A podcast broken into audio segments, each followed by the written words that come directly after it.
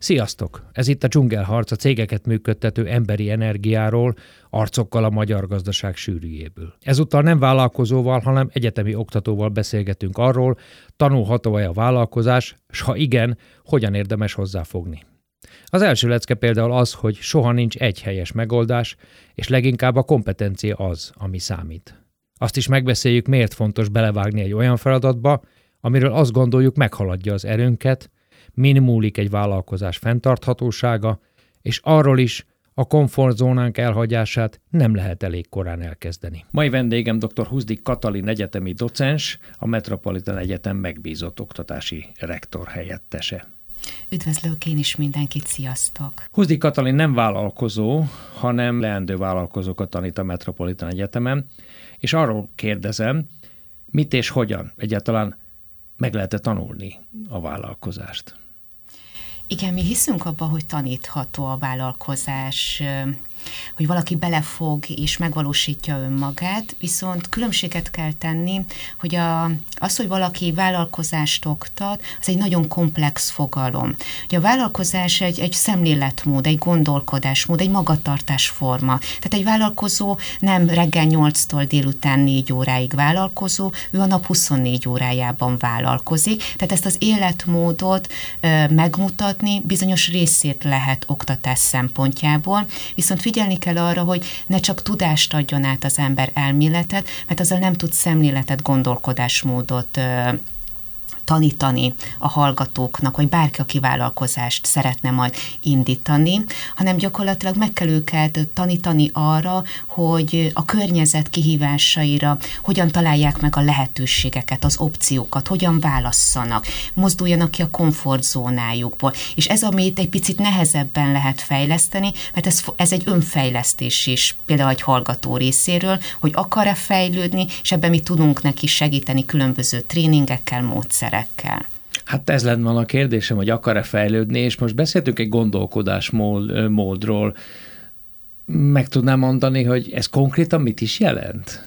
Igen, én ezt úgy mondanám hétköznapi példával, hogy Megtanuljuk általános iskolában, például a matematika órám, hogy kettő meg kettő az négy. Ugye az üzletben a szinergiákra törekszünk, amikor azt kell megtanulni, hogy a kettő meg kettő az nem négy, hanem lehet három, lehet öt, lehet több is. Vagy hogy matematikában megtanítják azt, hogy egy egyenletnek egy megoldása van, hogy x egyenlő kettő. Az üzlet nem erről szól. Az üzletben több megoldás is létezhet, attól függően, hogy mi a célja az adott vállalkozónak, hova szeret szeretne eljutni, szeretne például növekedni, tehát van-e benne ambíció a növekedés iránt, vagy esetleg kényszer. Én ismerek olyan vállalkozókat például, aki már nem vállalta fel azt a növekedéssel járó felelősséget, hogy alkalmazottakért is, közvetve családtagokért is felel, munkát kell behozni, és ő tudatosan megállította, megállította a vállalkozást. Egyéni vállalkozó maradt? Igen, és ő nem fejlődött tovább, pedig munkája lett volna, és nagyra nő nőhetett volna, inkább azt választotta, hogy olyan munkák közül válogat, ami ne, amit szeret, tetszik neki, bevon alvállalkozókat, de bizonyos munka erejéig. És ezek olyan dolgok, hogy ezeket kell megtanulni, felmérni, hogy én mire vagyok képes, vagy más vállalkozó mire képes, és ehhez kellenek önreflexiók is. Ahogy elmondja, nekem úgy tűnik, hogy akkor a vállalkozás is egy út.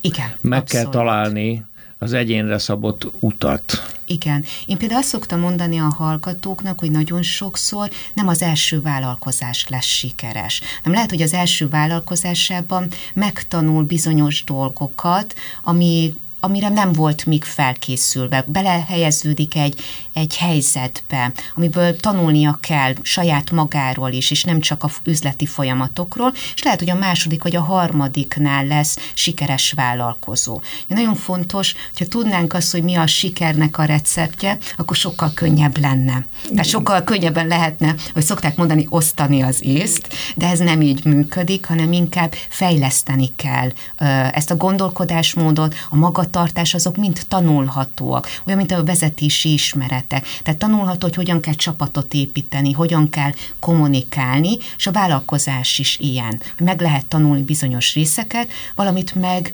önmagában kell hozzá a személyisége is. Az fogja majd garantálni, hogy sikeres tud majd lenni. Van valami jel a személyiségben, a hallgatókban, lehet látni, hogy kiből lesz vállalkozó. Most azt szerintem most egyelőre tegyük félre, hogy jó, sikeres vállalkozó, vagy nem sikeres vállalkozó, de mondjuk tanárként így rá tud mutatni valakire, rá, megérzi valakiben, valamelyik hallgatójában, hogy vállalkozó lesz, és ha igen, akkor azt mit lát benne?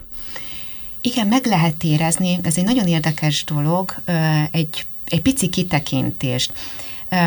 Pénzügyi kultúra kutatással foglalkozok kutatótársaimmal együtt, és 2012-13-ban megmértük a felsőoktatási hallgatóknak a pénzügyi kultúráját, és abba kitértünk egy olyan kérdésre is, hogy milyen ennek a 18-25 éves korosztálynak a vállalkozási hajlandósága, mennyire szeretne. Akkor nagyon alacsony volt, mert nagyon közel voltunk a 2009-es gazdasági válsághoz, és ez olyan mélyen megérintett a társ társadalmat, a lakosságot, és értemszerűen a szülőkön keresztül a hallgatókat is, hogy így egy picit visszacsappant a vállalkozásindítási hajlandóság. Viszont megismételtük ezt a kutatást 2020-ban, és azt láttuk, hogy szerencsére visszajött, tehát mindenki szeretne vállalkozó lenni, és a hallgatók is izgalmasnak találják a vállalkozói létet. Mindenkiben van egy sztereotíp, hogy mit gondol a vállalkozókról, hogy sok pénz, persze tudják, hogy sok munka is van mögötte, de azért a pozitív dolgokat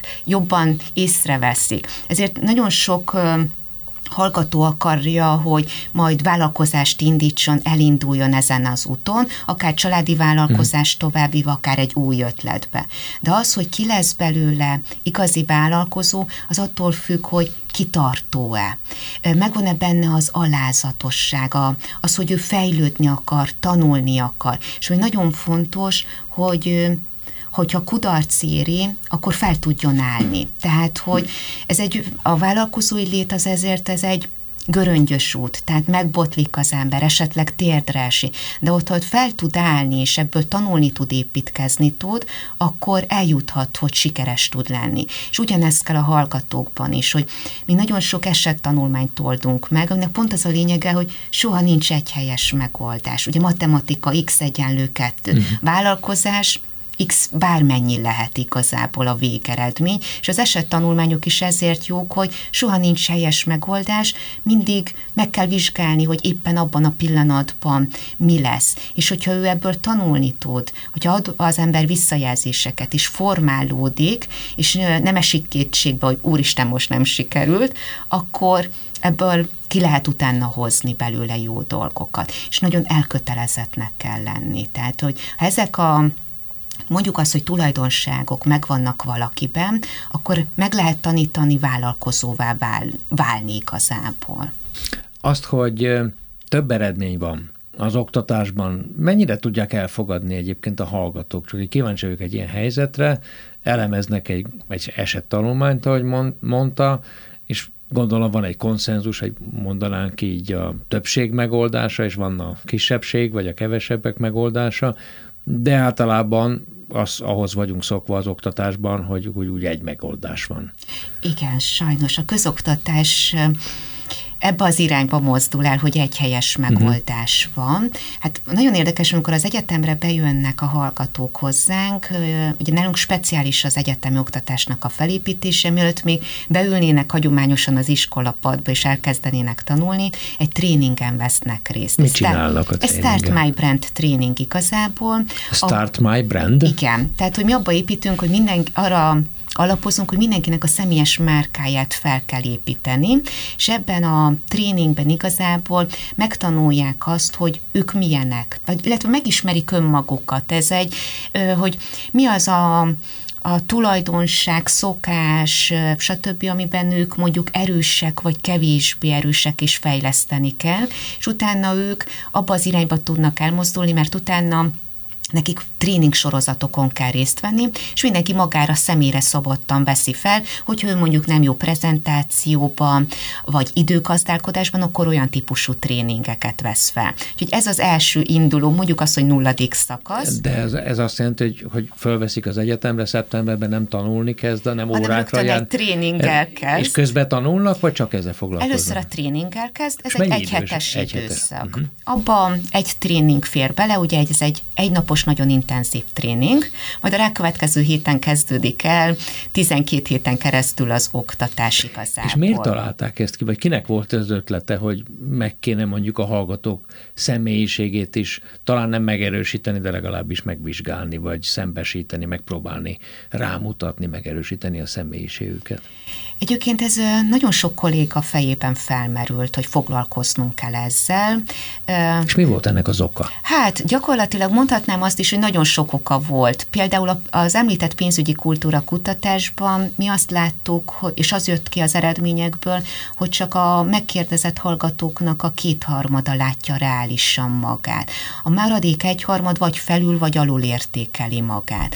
Nagyon fontos, hogy mi abban hiszünk, hogy egy hallgatóhoz mi hozzá tudunk tenni annyi ö, tudást, fejlesztést, hogy őt fel tudjuk ruházni olyan kompetenciákkal, hogy értékes legyen, ki tudja magát fejezni, és utána a munkaerőpiacon is minél hamarabb el tudjon helyezkedni, hiszen egy intézménynek, egy felsőoktatási intézménynek ez a legfontosabb, hogy értékes tudást, kompetenciákat adjon. És a MyBrand innen indult ki, hogy hogyan kell kinézni egy hallgatónak, milyen kompetenciákkal kell rendelkezni, hogy elégedett legyen önmagával, és a munkaerőpiac is pozitív visszajelzéseket adjon.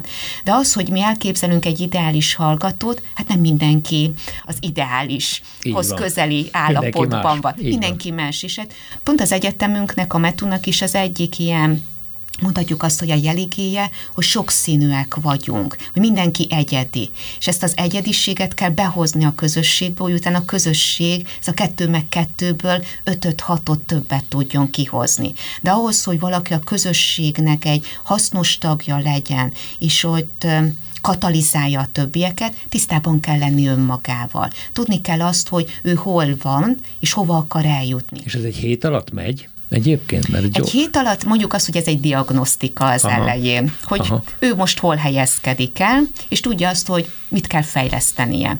Én hiszek nagyon abban, hogy ugye van ez az, agy, az agynak a két féltekéje, bal és jobb agyféltek, és nagyon sokszor azt szokták mondani, hogy azt kell fejleszteni, amiben jobbak vagyunk. Én abban hiszek, hogy azt kell fejleszteni, amiben kevésbé vagyunk jobbak, mert akkor fejlődik az erős oldalunk is. És itt rávilágítunk a hallgatóknak arra, hogy mi az, amiben még tudnának fejlődni, és abba az irányba mozduljanak el. Illetve nagyon fontos, hogy mi a művészek inspirálódunk, mert a képzési területünk, hogyha megnézzük az egyetemnek, nagyon sokrétű, sokszínű. Tehát nálunk van üzlet, kommunikáció, turizmus és művészet képzési mm. terület, tehát nagyon bőséges portfólióval dolgozunk, és hát a művészek hogyan mennek el egy állásinterjúra. Például egy fotósnak van egy nagyon szép portfóliója, mm-hmm. majd végig lehet egy albumot lapozgatni, hogy milyen, ő hogyan fényképez, mi az ő látásmódja a fényképen keresztül, a fényképezőgépén keresztül.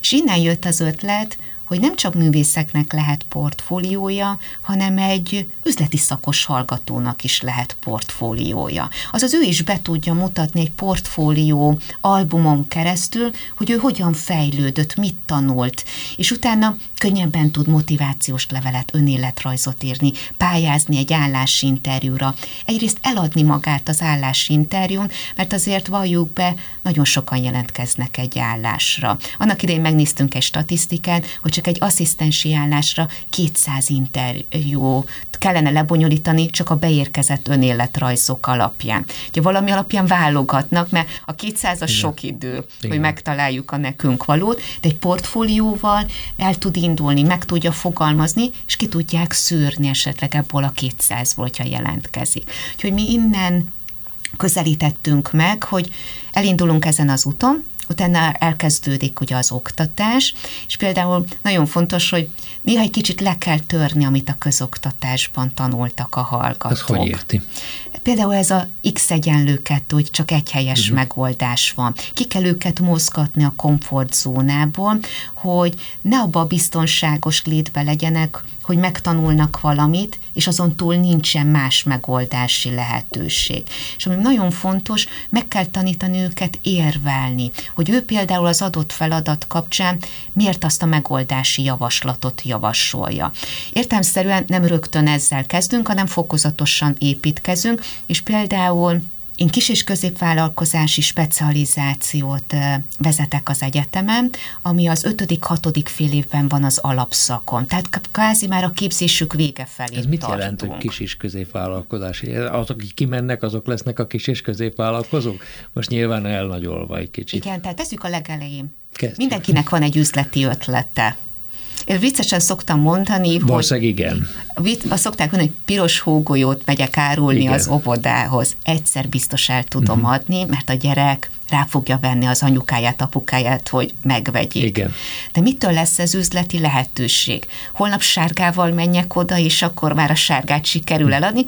Lehet, hogy egyet-kettőt még el tudok sózni az, a gyerekek segítségével, de utána ez már nem fenntartható. Tehát megtanítjuk azt, hogy az ötleteket hogyan tudják kiválasztani, hogy üzleti lehetőség. És utána az üzleti lehetőséget tovább kell teszteni, tesztelni, hogy valóban érdemese vállalkozást indítani, és nekik egy működőképes, induló vállalkozásnak az üzleti tervét kell lefektetniük, prezentálniuk, elkészíteniük. Mm. Nagyon sok forrásmunkát végeznek, megtanulják, hogy hogyan válasszanak például hozzá pályázati lehetőséget. Ugye nincs pénz nincs mindenkinek megtakarítása, vagy például tehetős rokonság, ahol kölcsön tudnak kérni, stb. De szeretné megvalósítani az álmát, szakmai sikereket, és később persze üzleti sikereket elérni. Hogyan kell egy kisvállalatnak jól megtalálni a marketing fogásokat. Szintén nincs büdzséje, hogy bekerüljön például országos tévécsatornákra főműsoridőben, hogy reklámozza termékét, szolgáltatását, vagy csak saját magát a vállalkozást. Tehát meg kell tanulni, hogy miben más egy kisvállalati marketing egy nagyvállalati marketinghez. És utána meg kell tanulni működtetni a vállalkozást, különböző szegmensekben legyen az egy termelő, egy szolgáltató, egy kereskedelmi vállalkozás, és amikor eljutunk ide, akkor nagyon sok esettanulmányjal foglalkozunk, és pont ott van az, hogy nagyon sok megoldást lehet, ezért szokták kérdezni a hallgatók, és el szoktuk nekik mondani, hogy ugyanaz a vizsga lesz, csak más számok, és mondtuk, hogy nem, annak nincs értelme, mert nem uh-huh. arra vagyunk kíváncsiak, hogy ők milyen, mennyi időbe telik megtanulni egy sémát, mert uh-huh. valakinek rövidebb, valakinek hosszabb idő kell, és be tud helyettesíteni a számok helyére egy másik számot, hanem az a lényeg, hogy ő megtanultunk gondolkodni, megtanultunk látni problémákat, és a problémákra megoldásokat javasolni, és amikor a vizsgám kap egy feladatot, akkor neki ezt a szemléletmódját kell utána beültetnie, és érvelnie, hogy neki miért az a megoldás Nem tud felkészülni ki. a vizsgára? Ha jól értem, milyen értelemben a hallgató? Részben tud csak felkészülni. Uh-huh. Tehát, hogy nagyon sokat megtanulnak, gondolkodnak, szemléletet formálunk, de nem fognak tudni úgy felkészülni, hogy akkor én most megoldok ezt a tételt, egy Ezt igen. a tételt kell megtanulni, Aha. mert nem ebben hiszünk, hogy tételt kell megtanulnia, mert az egy lexikális tudás.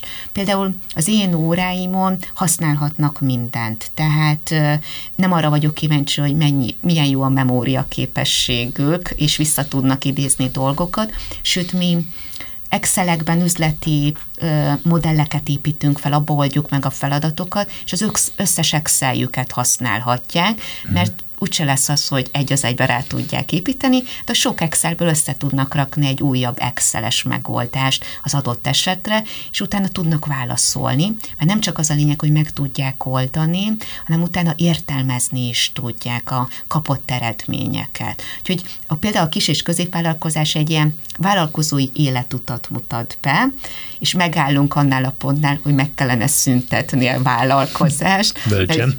Igen, hanem hogy, hogy hogyan lehet például a növekedést fenntartani, hogyan lehet megújulni, hogyan lehet esetleg behozni már befektetőket, hogy soha ne érjünk el a vállalkozásnak az érettség szakaszába, hanem próbáljunk mindig növekedési pályán maradni. Ez viszont mindig kérdés, hogy ez egy lassú növekedés, egy szolid vagy egy dinamikus növekedés lesz, és ez az üzleti lehetőségtől, a piaciréstől függ. Hogy lehet elfogadtatni velük ezekből a mondjuk így a hazai oktatási modellekből kikerülő hallgatókkal ezt a fajta más mondjuk így rugalmasabb gondolkodás, de mindenképpen más típusú gondolkodás, ez mekkora nehézséget okoz? Ugye az elején azért nehezebb, mert más, másra szoktak, máshoz Igen. szoktak hozzá, másban szocializálódtak, stb. De Amellett, hogy van ez a My Brand, hogy fel kell építeni mindenkinek saját magát, a személyes uh-huh. márkáját.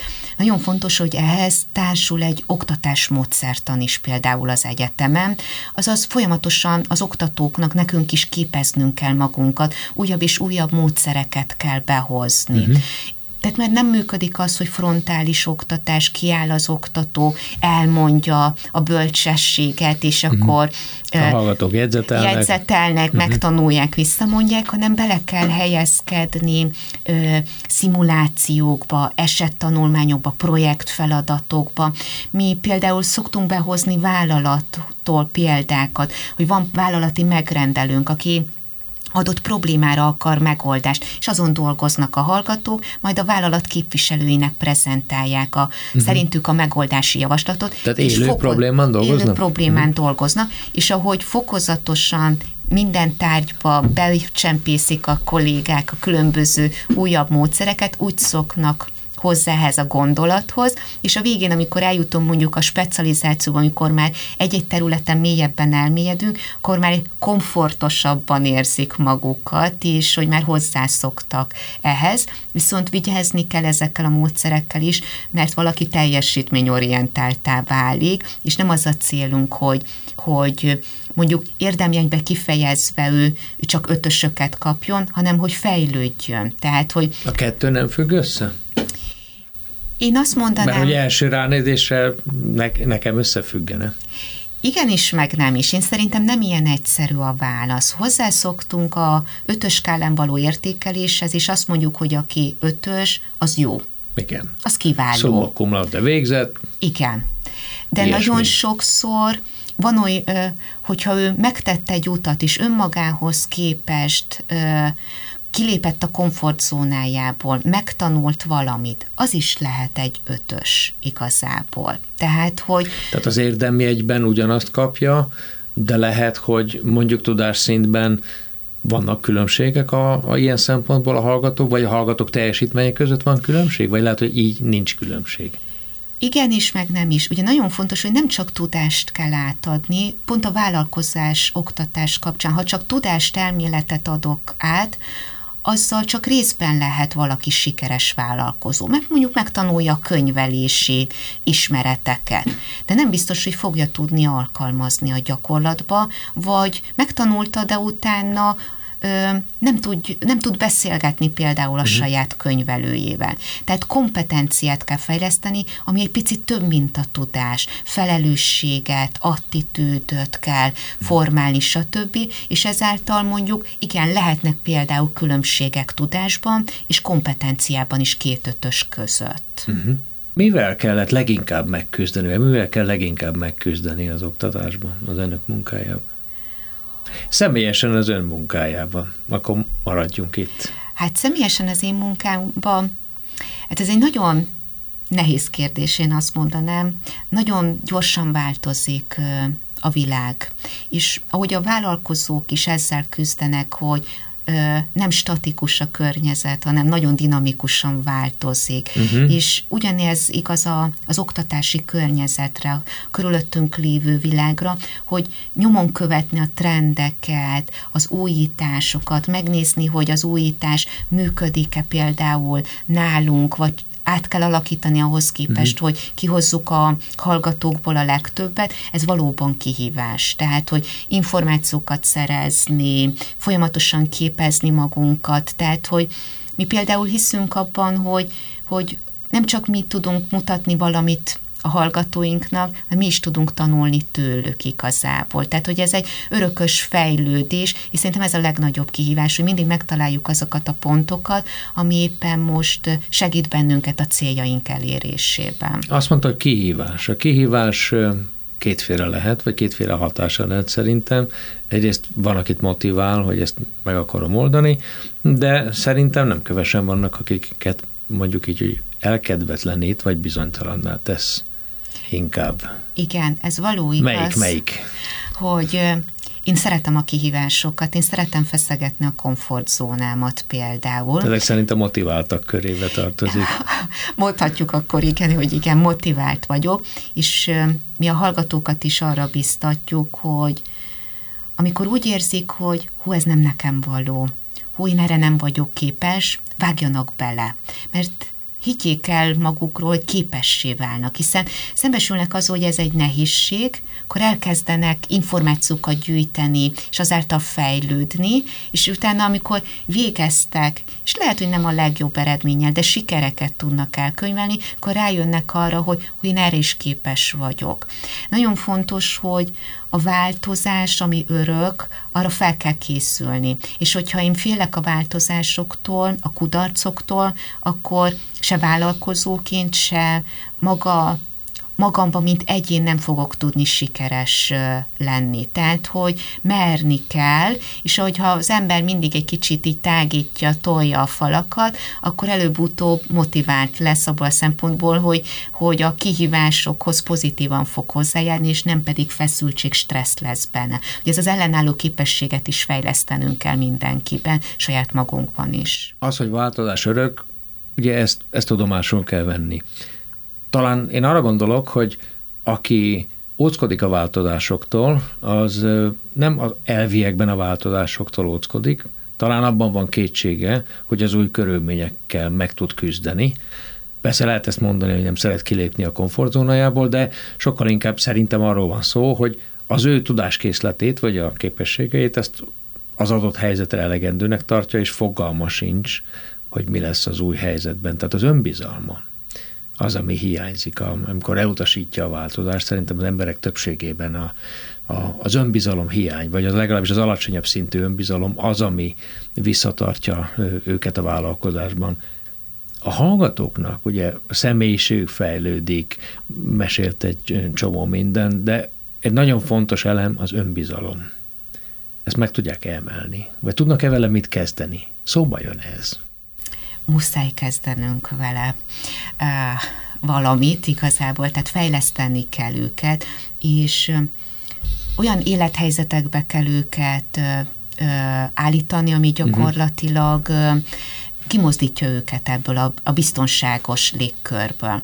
Például prezentálniuk kell. Ugye a uh-huh. prezentáció is az elején még izgul az ember, toporó. Hogy első hangra, hogy nem olyan, hát igen, prezentálunk. Igen, Mégis csak prezen... egyetemista vagyok, nem probléma. Igen, de amikor oda kerülnek élőben, uh-huh. ki kell állni, akkor gyakorlatilag szembesülnek azzal, hogy izgulnak, megremeg a hangjuk, nem tudnak koncentrálni, elfelejtik, amit mondani akarnak, olvasnak a prezentációra felírt szövegből, stb. De ezeket lehet gyakorolni, és ahogy sikereket érnek el, úgy erősödik az önbizalmuk. Én mindig azt szoktam mondani az én hallgatóimnak, hogy nincsen, még itt az egyetem falai között nincsenek rossz válaszok, és kérdezzenek, gyakoroljunk. Itt uh-huh. vannak visszajelzések, ami építő jellegűek, hogy hogyan tudnak ö, fejlődni, előre menni a saját útjukon, és hogyha nem élnek ezzel a lehetőséggel, akkor gyakorlatilag saját maguktól veszik el a sikernek a megélését, az, hogy kitegyönnek teljesedni az életük során, hiszen mindenki erre törekszik. Vállalkozóként meg, hogyha én úgy érzem, hogy nem vagyok képes arra, mert nincs meg a tudásom, kompetenciám, akkor, akkor én egy azt szoktam mondani a szakirodalom, egy ilyen hangya típusú vállalkozó leszek. Azaz? Lassú, eltartó vállalkozó, el tudom tartani magamat, illetve a vállalkozásban lévő alkalmazottakat. Azaz az én személyemtől fog függni a vállalkozási tevékenység. Ha én lebetegszem, szabadságra megyek, akkor egy ideig még tud működni a vállalkozás, de utána nélkülem életképtelenné válik. Én erre azt szoktam mondani, mint a házi orvosnál, hogy az orvos leesik a lábáról, az asszisztens nem tudja megvizsgálni a beteget, nem tud gyógyszert felírni, tehát nem egy eladható vállalkozás. De hogyha fejlődünk, kimozgatjuk magunkat, javul, írunk el sikereket, akkor el tud indulni a vállalkozás, egy olyan kategóriába, hogy akár eladható is tud lenni, amikor nem az ő személye a fontos, hanem az a piac, ahol van. Tehát a vevők tartják el a vállalkozást igazából, és teljesen mindegy, hogy én vagy egy másik tulajdonos fogja vezetni a vállalkozást, mert hogyha jól csinálja, akkor továbbiakban is sikeres lesz az a vállalkozás. És hol van itt a személyes út? Értem, amit mondtál, hogy építsünk szervezetet, építsünk magától mozgó üzletet, és akkor megkérdezem, én, mint hallgató akár, na értem, de hát én egy személyes utat szeretnék választani. Erre mit mondana? Igen, én erre azt mondanám, hogy minden vállalkozó, ha ilyen lépcsőfokokban gondolkodunk, akkor a szakmai sikert bízunk benne, el tudja érni, az az első. Tehát az, hogy kigondolt valamit, elgondolt valamit, képes megvalósítani. Uh-huh. Tehát képes például egy terméket gyártani, egy szolgáltatást nyújtani. Ugye a személyes út az ott kezdődik, hogy jaj, de jó, valaki meg is veszi ezt a terméket, szolgáltatást, tehát mert van belőle pénz, van kereslet.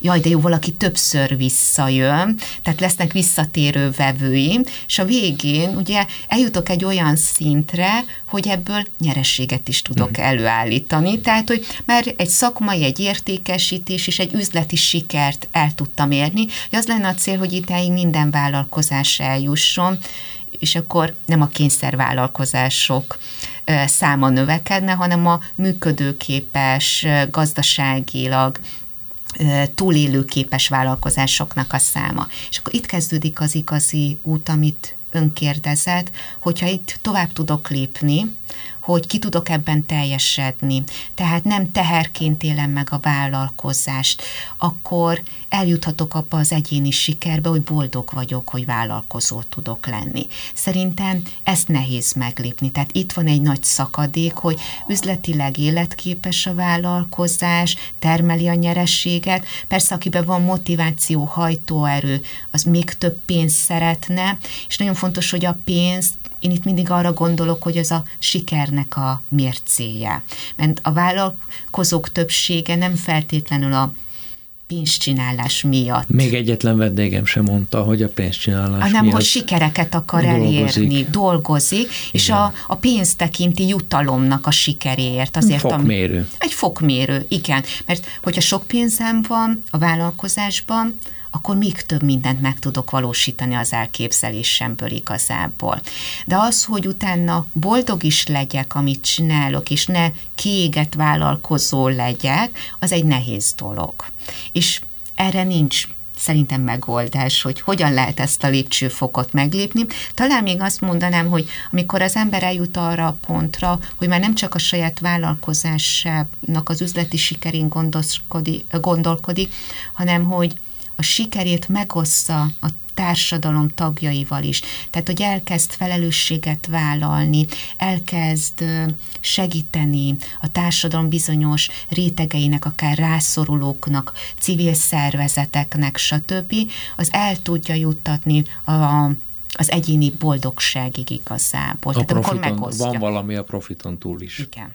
Igen. Azért is kérdeztem mindezt, hogy hogyan lehet motiválni a fiatalokat, mert egy vendégem nagyon sikeres vállalkozó, több vállalkozást visz, és azt mondta, hogy nála sokan jelentkeznek, fiatalok, nagyon lelkesek, de az első izzadságcseppek megjelenésekor nagyon hamar feladják.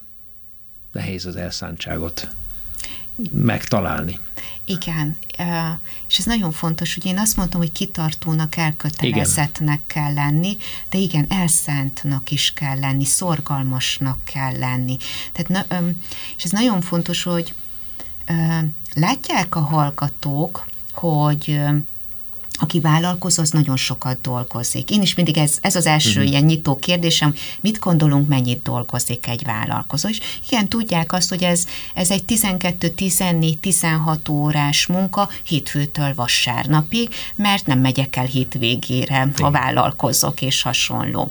Viszont lehet, hogy tudják, csak még nem tapasztalták meg. Nagyon kevés az, aki... Tehát más mondani, meg megélni. Ez pontosan így van. Akinek mondjuk van a családban vállalkozás, látja a szülőket, vagy a közeli hozzátartozók között, hogy milyen a vállalkozói lét, míg az sem érzi át, mert nem a saját bőrén tapasztalja uh-huh. meg, de látja azt, hogy ez egy izzadságos munka, amiben bele kell állni, fel kell tűrni az ingójat, és dolgozni kell.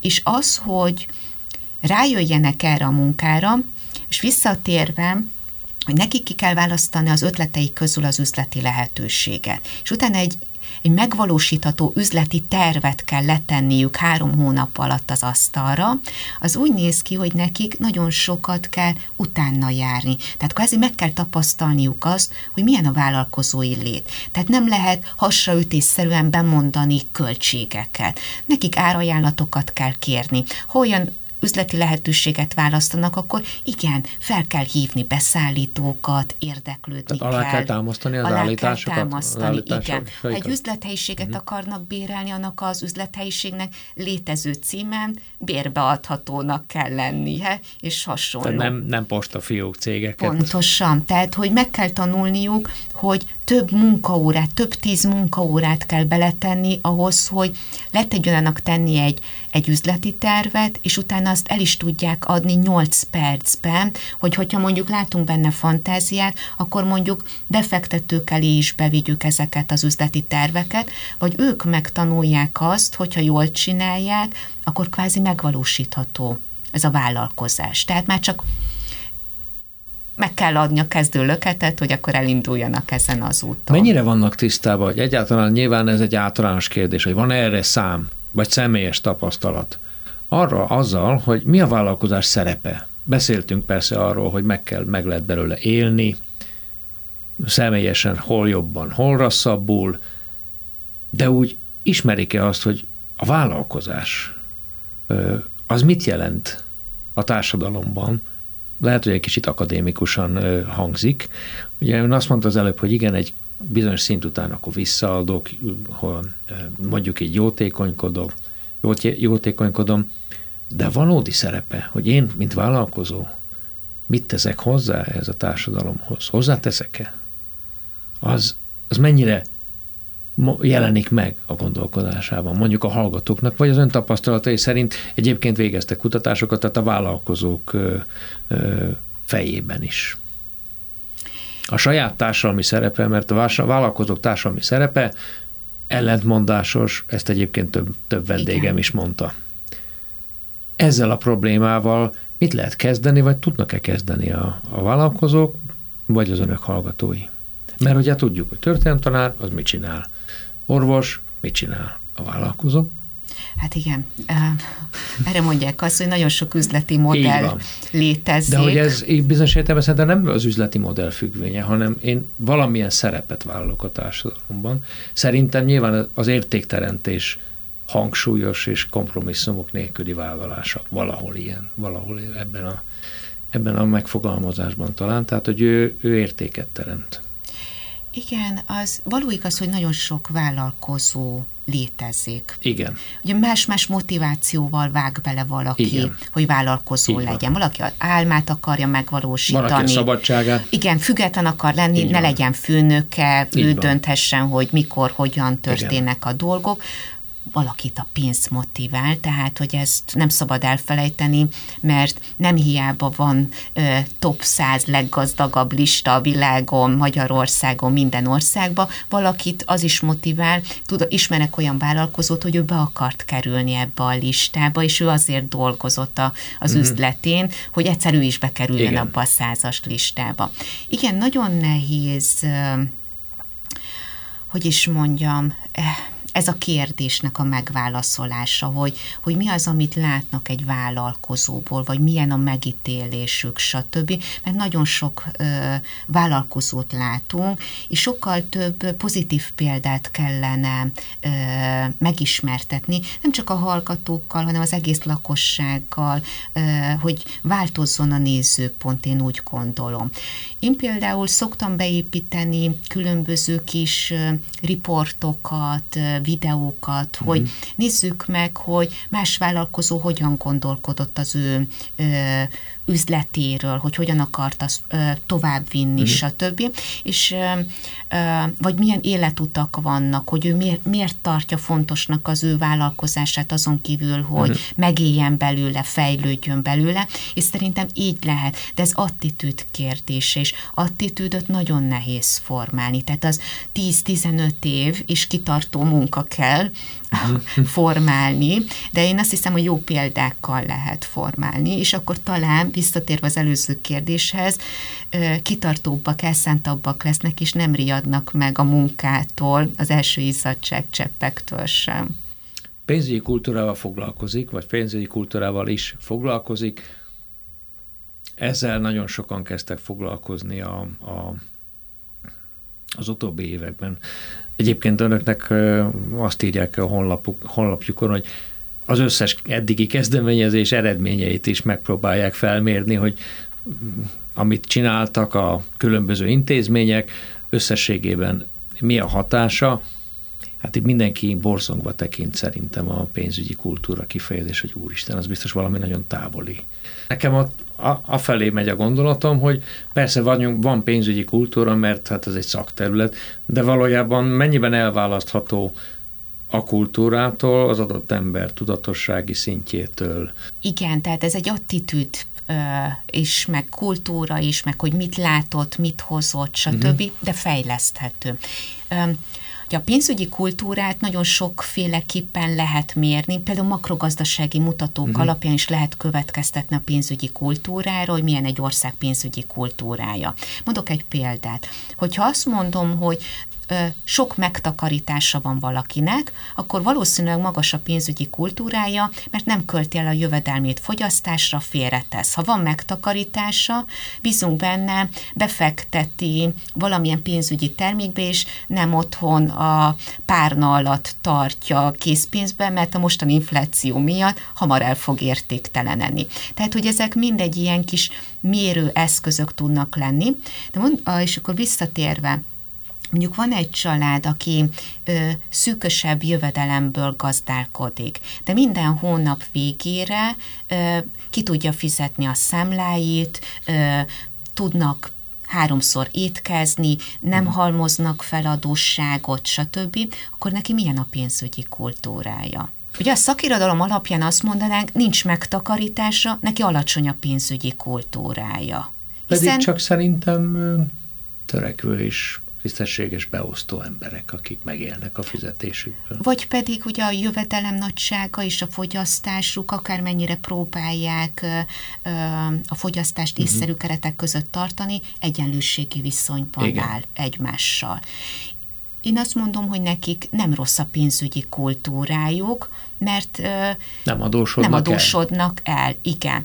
És akkor erre léteznek olyan modellek, hogyha mondjuk olyan kis jövedelműeknek hmm adunk például kölcsönt, és ő bizonyos mondjuk is vállalkozásra tudja fordítani, stb., akkor már képes több jövedelmet termelni, a több jövedelemből megtakarítani, visszaforgatni, és ki tud kerülni ebből az ördögi körből, és akkor javítható a pénzügyi kultúrája. Vagy például mi rájöttünk arra, hogy a, vállalk, hogy a felsőoktatásban azért nagyon sok képzési terület létezik. És például a művészeknél nem elég megmutatni az alkotásukat, hogy mennyire szép alkotásuk van, hogyan látják a világot, uh-huh. nagyon tehetségesek, de a mai világban el is kell adni az alkotásukat. Uh-huh. Tehát nekik is kell vállalkozásindítási ismeret, és mi rájöttünk a pénzügyi kultúra kutatás alapján, hogy nekik van még fejlődni valójuk, ezért beépítettük, hogy tanuljanak vállalkozásindítási ismeretet, amellett, hogy megtanulják a művészetnek a különböző módszereit, technikáit, hogy kifejezzék magukat a legjobban, de utána szokták mondani, hogy ne koldusboltra jutó Aha. művészek legyenek, hanem valóban sikeresek legyenek belőle. És akkor mi például bevezettük a vállalkozásindítást, és jobb vagy féltek is módszerrel, ami a kreativitásra, az uh-huh. innovációra, az intuícióra, ami a művészeknek nagyon erős, azzal tanítottuk például a vállalkozásindítási és alapokat. És erre vevők voltak? Abszolút, igen. Belátták? Sőt, Igen, tehát ők is tudatosan látják azt, hogy ma már kell tudni vállalkozást indítani, beszélgetni partnerekkel, meg el kell tudniuk adni magukat azért, egy üzleti tárgyaláson. Azért is kérdezem, mert Barabási Albert Lászlónak, ugye Igen. az ismert hálózatkutatónak végzett egy összehasonlítást, egy, egy rövid kutatást, a Momén Igen. adta elő, és ott arra jutott, hogy az lesz sikeres művész, aki a megfelelő csomópontokban kezd értékesíteni, az a nevezzük úgy határozott állítást tette, hogy a tehetség persze jó, ha van, de 10%-nál nem jobban emeli az illetőket, tehát a, a mobilitást nem nagyon növeli a tehetség, csak olyan kb. 10%-ban. És ez nagyon érdekes megközelítés, hogy ennek ellenére ezek szerint akkor a művészek ezt elfogadják, vagy próbálnak ezzel megküzdeni. Egyáltalán tudják-e ezt a, ezt a tényt, ezt a barabási féle kutatást, vagy érzik-e? Igen, szerintem érzik, tehát, hogy én szerintem azért, tehát egy, egy, ahhoz, hogy sikeresek tudjunk lenni, nem elég jó tulajdonságokkal rendelkezni, tudás birtokában uh-huh. lenni, azért kell a szerencse is. Tehát, hogy jó helyen, jó időben kell uh-huh. lenni. És meg kell látni a lehetőséget. És meg, igen. És uh, amit mondott a hálózattal kapcsolatban, igen, meg kell látni a piaci részt, a lehetőséget, hogyha én abban a galériában, abban a csomópontban be tudok jutni, akkor onnantól kezdve elindulhatok egy a siker felé vezető uh-huh. úton. Tehát látják a, a művészek is, hogy, hogy nem elegendő tehetségesnek lenni, mert nem fogja eladni az alkotás saját magát, hanem nekik kellenek fejlődni olyan területen is, ami majd segíti őket az értékesítés, a bemutatkozás ö, kapcsán. És igen, be kell jutniuk. Igen, én ismerem ezt a, a kutatást, igen, tehát, hogy de hát a hálózatosodás most erről szól, ezt Ez a, vállalkozásokra is igaz valószínűleg. Abszolút, tehát kapcsolati tőkét, tőkét kell felhasználni. Egy szoktam mesélni a hallgatóknak egy amerikai eset példát, ahol gyakorlatilag a vállalkozónak 100 ezer dollárja volt, de a kapcsolati tőkéjéből kifolyólag nem rendelkezett papírgyárral, de volt ismerőse a munkahelyi tapasztalatai alapján papírgyárral legyártották a terméket, és másfél millió dolláros üzletet csinált, pedig nem volt papírgyára a kapcsolati tőkéjének köszönhetően. Erre van egy régi orosz közmondás, hogy ez oroszul hangzik igazán, hogy mondjam, rímesen, de az a lényege, hogy inkább legyen száz barátom, mint száz rubelem. igen, igen, abszolút. Mennyire látszik a társadalmi mobilitás, vagy mennyire érez érezhető önöknél. Tény is való, hogy például a hallgatók elől az soha nem szabad eltitkolni, hogy csak felfelé van út egy vállalkozásban, hanem én mindig azt szoktam mondani, hogy a vállalkozói lét az olyan, mint egy, mint egy napnak az órája, egy 24 óra, hogy elindulunk, működtetjük, növekszünk, döntéseket kell hoznunk, hogy hogyan tovább, és akkor elérünk az éjfélhez, ahol csődbe is juthatok, hogyha rossz utat választottam, eladhatom, mert értékes a vállalkozásom, de akár újra kezdhetem egy új vállalkozásban is. Tehát, hogy nagyon sok elágazási úton, és erre fel kell készíteni őket, pont azért, hogy annyi minden változik, gondoljunk arra, hogy, hogy nem gondoltuk volna, hogy jön egy pandémia, és azzal is meg kell küzdenünk itt a 21. századba. Vagy 70 éve nem volt háború, és most a kontinensen háborús helyzet ö, ö, uralkodik, hogy alapanyaghiányok vannak. Tehát, hogy a szocializmusban megtanultuk, hogy milyen a hiánygazdaság, és most látunk egy másfajta hiánygazdaságot, hogy az energiaárak elszabadultak. Mhm. Tehát ezek mind olyan dolgok, amely nem kedvez egy vállalkozásnak, hogy életbe maradjon. Vagy éppen kedvez. Vagy éppen kedvez, attól függően, hogy ő mit lát meg, milyen részt lát meg, amihez kellő elszántsággal rendelkezik, hogy kihasználja. Én például szoktam mondani azt is, hogy látunk olyan eseteket, amikor valaki pont a válságba fektet be, ruház be, megy előre, mert ő abban bízik, hogy amikor a válságból kijönnek, a versenytársak meggyengülnek, és ő ott fog állni a megnövekedett keresletet kielégíteni, és lesz kapacitása. De ez nem mindenkinek jön be. Tehát, hogy Például mi kihegyezzük azt is, hogy a válságokat hogyan kell felismerni egy vállalkozás esetében, mik a korai jelek, uh-huh. és hogyan kell például kezelni, milyen utak lehetségesek, és látunk példákat, hogy valaki így, valaki úgy uh-huh. kezeli, és soha nincs itt se recept. Ez olyan, mint a nem mint, mint a milyen vezetési stílust alkalmazzak. Igen. Tehát arra se tudunk receptet mondani, hogy mindenki legyen demokratikus vezető, mert nem mindegy, hogy a vállalkozás milyen fázisában, milyen méretű vállalkozásról beszélünk, milyen iparágról beszélünk. Uh-huh. Tehát, hogy sok mindent kell tanulni, és gyorsan alkalmazkodni, ez a legfontosabb dolog, és akkor lehet felfele is, lefele is mozogni. A mobilitás az, az, az bizony abszolút működik. És azt még szeretném még megkérdezni, hogy vannak, a, ugye vannak olyan kutatásaik, amikben ugye a, a pénzügyi kultúrához ilyen különböző személyiségeket kapcsolatok, Igen. személyiségjegyeket. Igen. Most nem akarok belemenni, azt hiszem 6 vagy 7 ilyen típus van. Van, akinek van egy személyiségjegy a pénzügyi kultúrában magánemberként. Mennyiben lehet más, mint vállalkozó? Ugyanebben. Tehát, hogy igen, én mondjuk a hangya típus, vagy megtakarító típus vagyok. Lehetek-e más vállalkozóként? Az egy másik világ, vagy pedig én hozom azt a vállalkozásba, ami vagyok. Ezzel a kérdés egyébként foglalkoznak-e, hogy... Ezzel nem. Például ezt mi még nem kutattuk, hogy milyen összefüggés lehet uh-huh. között, hogy tudja tovább vinni ugyanazokat a dolgokat. De én um, én most azt mondanám, hogy amilyen az ember, azért az beépíti, tehát a vállalkozásban Ó, sem tud más, 180 fokos fordulatot venni és uh-huh. más lenni. Én inkább azt mondanám, így a tapasztalat alapján, meg ismerettségek alapján, hogy Ugye vállalkozóként is miben gondolkodunk, hogy én például azt szoktam mondani, hogy a vállalkozóknak is ö, több típusa van.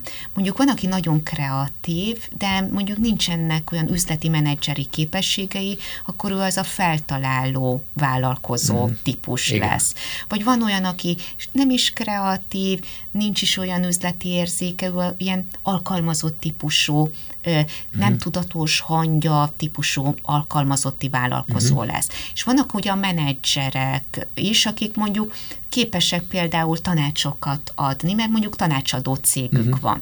Ott például én azt el tudom képzelni, hogy ott tud más lenni, hiszen nem a saját pénzével játszik, hanem függetlenként rá tud mhm. tekinteni egy vállalkozásra, tud javasolni lépéseket, irányokat, és megvan az a szabadsága, hogy nem az én pénzemet kockáztatom, ezért másképp tudok rátekinteni, és máshol. Persze majd a másik oldalt, akinek a tanácsot Igen. adtam, el kell döntenie, hogy ő bevállalja az ő személyiségéhez, céljaihoz, stratégiájához, kockázathoz fűződő viszony alapján, de ott én ott el tudom képzelni, hogy tud másabb lenni. Uh-huh. De amikor benne vagyunk, akkor nehezebb. Tehát, hogy sokszor, sokszor szoktuk azt is mondani, hogy, hogy a vállalkozás pénze az nem az én pénzem, például, hogy egyéni vállalkozó uh-huh. is vagyok. Tehát, hogy nem olyan, hogy a nap végén belenyúlok a kasszába, mert vásárolnom kell, tehát külön kell tudni kezelni. De ezek is fejleszthető dolgok tudnak lenni, csak hát meg kell tanulni azokat a, a technikákat, hogy hogyan lehet ezt fejleszteni. Hát pláne itthon, Magyarországon, mert Szerintem nem olyan kis számban vannak úgynevezett kényszervállalkozók, Igen. akik nem azért lettek vállalkozók, mert ezt a létformát tartották valamiért nagyon fontosnak szám, saját maguk számára, hanem ez egyszerűen nem volt más lehetőségük. Egy, egyébként ez is érdekes, mert ha kényszervállalkozásokról beszélünk, akkor ö, mindenkinek a fejében az jut eszébe, hogy elveszítem az állásomat, kitartóan keresek állást, uh-huh. nem találok, de hát valamiből meg kell élnem, és alapítok egy vállalkozást, és Igen. kényszervállalkozó Igen. leszek. De az én véleményem szerint, illetve a szakirodalmak is, oda sorolják a kényszervállalkozók közé az úgynevezett költségelszámoló vállalkozásokat Ez is. mit jelent? A, azt jelenti például, hogy mondjuk van egy munkahelyem, ahol én heti 40 mm. órába dolgozok, de mondjuk más cégnek is bedolgozhatok, és ahhoz, hogy bedolgozzak, számlaképesnek kell Aha. lennem. Azaz alapítok egy vállalkozást. Hát, hogy számlát adjak, igen. Hogy számlát tudjak adni, mm. hogy tudjak nála dolgozni. Igen, nem?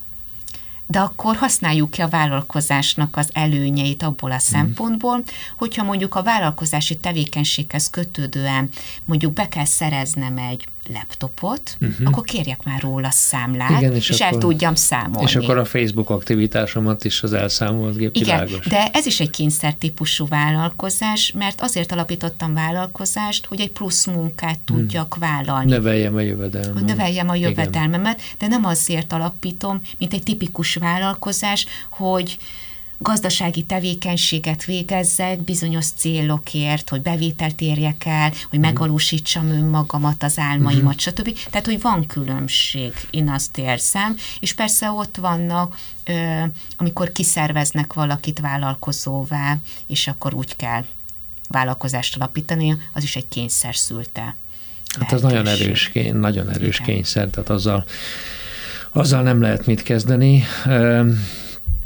Az, hogy munkában, tehát mennyire lehet egyszerűen az iskolapadból hirtelen munkába lépni, vállalkozóként?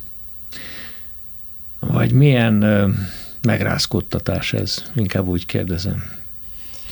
Én azt mondanám, hogyha, és ön csak a hallgatóimról tudok beszélni, uh-huh. akikkel foglalkozunk, hogy mivel nekik végig kell járni ennek a folyamatnak a lépéseit, dolgozniuk kell, megszokják, hogy ez, ez egy milyen műfaj igazából. Uh-huh. És uh, én úgy érzem, hogyha megvan a kellő elköteleződés, hogy akkor meg is valósítsák, uh-huh. akkor jó, könnyebben fogják venni az akadályokat, tehát nem lesz akkor a megrázkódtatás vállalkozóvá válni.